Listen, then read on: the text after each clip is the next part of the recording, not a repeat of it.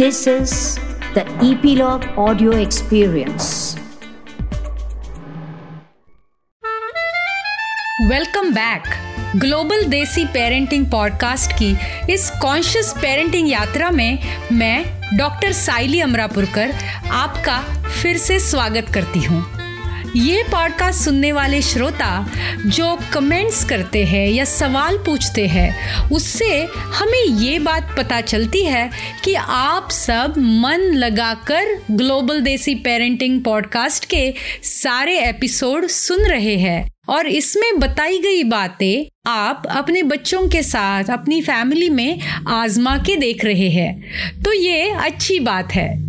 जैसे कि आप जानते हैं, ये पॉडकास्ट कॉन्शियस पेरेंटिंग के बारे में है, जहां हम बच्चों के आयु के अनुसार अप्रोप्रिएट डेवलपमेंट कैसे हो, आज के ग्लोबल ज़माने में पेरेंटिंग कैसे करें, इस बारे में बातचीत करते हैं। तो मैंने सोचा इस यात्रा में आगे बढ़ने से पहले आज आपने पूछे हुए कुछ सवालों का जवाब दिया जाए।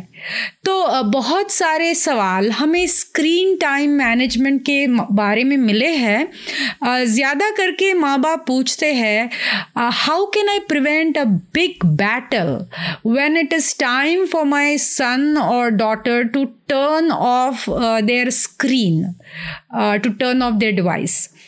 तो uh, खासकर आजकल जो पैंडमिक चल रहा है, उसके दौरान जब हम सभी अपने स्क्रीन से जुड़े हुए हैं, तो बच्चों से ये उम्मीद करना कि अगर वो टीवी पर कुछ देख रहे हैं या वीडियो गेम खेल रहे हैं, तो जब हम कहें तो वो झट से सेल्फ कंट्रोल यानी आत्मनियंत्रण दिखाए और कोई भी डिवाइस जैसे आईपैड हो, टीवी हो, स्मार्टफोन हो, वो तुरंत बंद करके दूसरी कोई एक्टिविटी करे।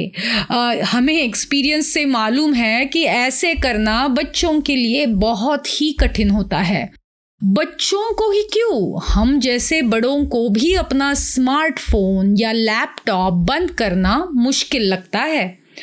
तो आ, हमने इस विषय पर पहले भी बात की है कि बच्चों की उम्र के अनुसार स्क्रीन टाइम मैनेज करने के अलग अलग तरीके हैं। मैंने मैनेज कहा है, बंद नहीं, क्योंकि जैसे आप जानते हैं आजकल हमारी पूरी दुनिया इंटरनेट और स्क्रीन पर ही चल रही है। अगर बच्चे बहुत छोटे हैं यानी तीन या चार साल के, तो उनके वीडियो गेम्स और टीवी प्रोग्राम्स के अलावा उन्हें किन चीज़ों में दिलचस्पी है, ये जानकर वो करने का अवसर उन्हें हम दे सकते हैं। जैसे लेगोस से कुछ बनाना, लेगो ब्लॉक्स से, अगर उनको वो पसंद है, या गुड़ियों के साथ खेलना पसंद है, या अपनी साइकिल चलाना पसंद है, या डांस करना पसंद है, तो उसके अनुसार उनको हम ऑप्शंस दे सकते हैं, चॉइसेस दे सकते हैं और उन्हें ये कह सकते हैं कि बेटा या बेटी, आपको अभी एक एपिसोड के बाद टीवी तो बंद करना है, लेकिन उसके बाद आपको क्या करना है ये आप खुद चूज़ कीजिए। तो तुमको गुड़ियों के साथ खेलना है, या ड्राइंग बनाना है, या म्यूज़िक लगाकर डांस करना है, वगैरह वगैरह। तो ऐसा करें तो बच्चों को लगता है दे आर इन कंट्रोल, उन्हें खुद कुछ नई एक्टिविटी उन्होंने खुद चूज़ की है। तो ऐसा करें तो बच्चों को लगता है दे आर इन कंट्रोल, उन्होंने खुद कुछ नई एक्टिविटी चूज़ की है। उन्हें ऐसा नहीं लगता कि माँ बाप कह रहे हैं और इसीलिए उन्हें वो करना है। और हमें पेशेंस यानी धीरज रखना ज़रूरी है, क्योंकि ये बात झट से नहीं होने वाली। ये आपको हर दिन ट्राई करनी होगी और धीरे धीरे बच्चे रिस्पॉन्ड करने लगेंगे। लेकिन अगर बच्चे थोड़े बड़े हैं, जैसे छः साल से लेकर दस या बारह साल तक, तो उनके साथ बैठकर जब वो भी अच्छे मूड में होंगे और आप भी अच्छे मूड में होंगे, तब आमने सामने बैठकर बातचीत से ये स्क्रीन टाइम बैटल का सॉल्यूशन निकाला जा सकता है। इस उम्र के बच्चे क्या सही क्या गलत ये सोचना शुरू करते हैं, तो ज़्यादा स्क्रीन टाइम के क्या फ़ायदे और क्या नुकसान हो सकते हैं ये आप उन्हीं से पूछ सकते हैं, इस पर बात कर सकते हैं और फिर बच्चे खुद भी आपको बता पाएंगे कि अगर पूरा टाइम स्क्रीन पर रहेंगे तो फिज़िकल एक्टिविटी नहीं होती या उनका होमवर्क पूरा नहीं होता या फिर वो बाहर जाकर और बच्चों के साथ अपने फ्रेंड्स के साथ खेल नहीं सकते वगैरह वगैरह।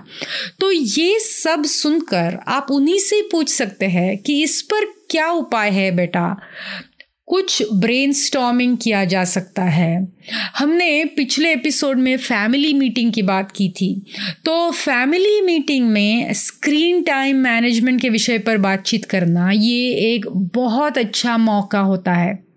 आप उन्हें अगर अगर वो पूछे तो कुछ सजेशंस भी दे सकते हैं, जैसे कि हर दिन हम ये तय कर सकते हैं कि आप दो घंटे से ज़्यादा स्क्रीन टाइम नहीं करेंगे। तो उस दो घंटे में सब आ गया, उसमें वीडियो गेम खेलने का टाइम हो, जो टीवी शो वो देखना चाहते हैं वो हो वगैरह वगैरह। लेकिन ये टाइम लिमिट उन्हें खुद को तय करने दीजिए, जो भी टाइम हो, दो घंटा ढाई घंटा। Unless they take the decision themselves it is hard to make them do it, right. ये तो आप भी जानते हैं। तो अगर उन्होंने तय किया तो उनसे वो करवाना आसान हो जाएगा। आप हर दिन वो करने में उनकी मदद ज़रूर कर सकते हैं। तो आप उन्हें पूछ सकते हैं कि उन्हें अपना खुद का स्क्रीन टाइम कम करने में आप जैसे माँ बाप हो या घर के अन्य सदस्य हो क्या मदद कर सकते हैं। एक उदाहरण या ऑप्शन ये हो सकता है जैसे कि बच्चे को याद दिलाना कि डेली दो घंटे का स्क्रीन टाइम तुमने तय किया है और आज अब एक घंटा पैंतालीस मिनट हो गए हैं, तो सिर्फ पंद्रह मिनट बचे हैं। तो ऐसा अगर आप उन्हें याद दिलाए तो कैसे रहेगा, ऐसा आप उन्हें पूछ सकते हैं। और अगर वो माने आ, कि हाँ मम्मी आप मुझे ऐसे याद दिलाया करो, तो ये मदद के स्वरूप में हम ज़रूर कर सकते हैं। लेकिन अल्टीमेटली वो स्क्रीन टाइम जो बच्चे ने खुद ने डिसाइड किया है वो कंट्रोल करना उसकी खुद की जिम्मेदारी है, ये हमें याद रखना होगा। आ, ना कि दो घंटे हो गए और बच्चा फिर भी आ, स्क्रीन पे है तो माँ बाप खुद जाके टीवी बंद करे या उससे आईपैड ले ले, या ऐसे नहीं चलेगा, क्योंकि ये उसकी जिम्मेदारी है और उसने तय किया है आपके साथ बातचीत करके, तो वो कंट्रोल उसी के हाथ में रख रहना चाहिए। आ, इसी तरह उन्हें अपने पूरे दिन का टाइम टेबल करने में भी आप मदद कर सकते हैं। तो बच्चे अगर खुद पेपर पेन लेकर बैठ जाए और दिन में क्या क्या करना है इसकी एक लिस्ट बनाए, तो वो खुद तय कर सकते हैं कि मैं स्कूल का होमवर्क कब करूँगा, खेल कब खेलूँगा, टीवी कब देखूँगा, किताब कब पढ़ूँगा और बाकी हॉबीज़ जो भी होंगी, चित्रकला, डांस या जो भी उनके और क्लासेस एक्टिविटीज़ होंगी वो कब करूँगा। इस सब के लिए बच्चे उस टाइम टेबल में टाइम तय कर सकते हैं। और इसमें खाना खाना, आ, सोना, नहाना धोना, ये सब का टाइम भी आ, डाल सकते हैं। तो इससे ये बात होगी कि अभी तो पूरा दिन पढ़ा है और मैं होमवर्क कर लूँगा, ये जो विचार उनके मन में आता है या ये जो कहते हैं, ये निकाल कर आप एक्सपेक्टेशन सेट कर रहे हैं। इससे बच्चे खुद जानते हैं कि क्या एक्सपेक्टेड है और उनका बिहेवियर क्या होना चाहिए, ताकि वो जो गोल उन्होंने खुद सेट किया है वो वो खुद पूरा कर सकेंगे। और बिहेवियर मैनेजमेंट का ये तरीका छः साल के बच्चों से लेकर दस, ग्यारह, बारह साल के बच्चों तक आसानी से किया जा सकता है। In doing this, we are teaching kids to set their own goals and be accountable for their own goals. अगर माँ बाप टीवी बंद करो बेटा या अभी अपना होमवर्क करो कब से कह रहे हैं, ऐसे अगर बच्चों के पीछे लगे रहे तो दिखने में ऐसे लगता है कि ये होमवर्क माँ बाप का ही है जो वो बच्चों को करने को कह रहे हैं, है ना। तो होमवर्क करने की जो जिम्मेदारी है वो बच्चों की है और वो उन्होंने ही लेनी चाहिए। अगर इस उम्र से वो करना शुरू कर दे तो टीनेजर्स होने के बाद आगे भी जाकर आपको उन्हें बार बार सूचनाएं देने की ज़रूरत नहीं पड़ेगी। विश्वास कीजिए कि कोई भी परिवर्तन होने में समय लगता है और इस कोलैबोरेटिव अप्रोच का उपयोग करके हम उन स्क्रीन टाइम बैटल्स का, लड़ाइयों का रूपांतर अपने बच्चे को जिम्मेदारी से स्क्रीन का उपयोग सिखाने में कर रहे हैं।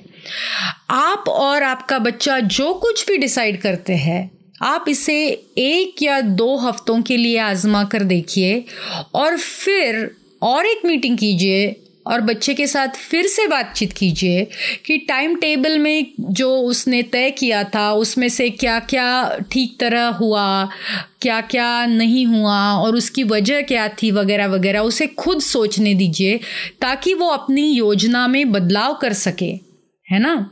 So I think you got the idea. दूसरे एक पेरेंट ने कमेंट लिखी है कि पैंडेमिक के दौरान बच्चों की बहुत सारी शैक्षणिक हानि हुई है जिसकी वजह से बच्चे और माँ बाप बहुत तनाव से गुजर रहे हैं। तो बिल्कुल सही कहा आपने, पूरी दुनिया भर में खासकर इस पैंडेमिक के दौरान हर उम्र के बच्चे के एकेडमिक्स पर भारी असर हुआ है। लेकिन एकेडमिक्स ही सब कुछ नहीं होता, ये हमें याद रखना होगा।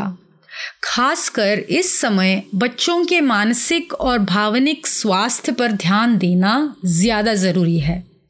खासकर पाँच साल से सोलह साल के बच्चों पर एकेडमिक प्रेशर यानी शैक्षणिक दबाव डालने के बजाय अधिक महत्व उनके सेल्फ एस्टीम को देने की आवश्यकता है।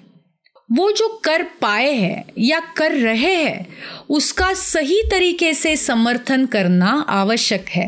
और जैसे मैंने पहले कहा था कि हम देसी माँ बाप बच्चों का समर्थन करने में हमेशा कंजूसी करते हैं।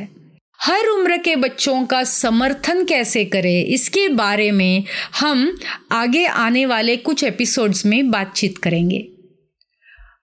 बाल मनोवैज्ञानिक और शिक्षा विशेषज्ञों को जब पूछा गया कि माता पिता अपने बच्चों की मदद कैसे कर सकते हैं ताकि वे ऑनलाइन स्कूल में फोकस कर सके और प्रेरित रहे, मोटिवेटेड रहे, तो उन सभी ने कहा कि माता पिता के लिए पहला कदम ये है कि वे अपने बच्चों के संघर्षों के प्रति अपनी अपेक्षाओं और प्रतिक्रियाओं की जांच करें। The first step is for parents to examine their own expectations and reactions to their child's struggles. If you are thinking about the worst things that can happen and get anxious about your child's academics, अपने बच्चे के बारे में अगर आप चिंतित हो रहे हैं तो वो चिंता बिना कुछ कहे आपके बच्चे को महसूस होती है।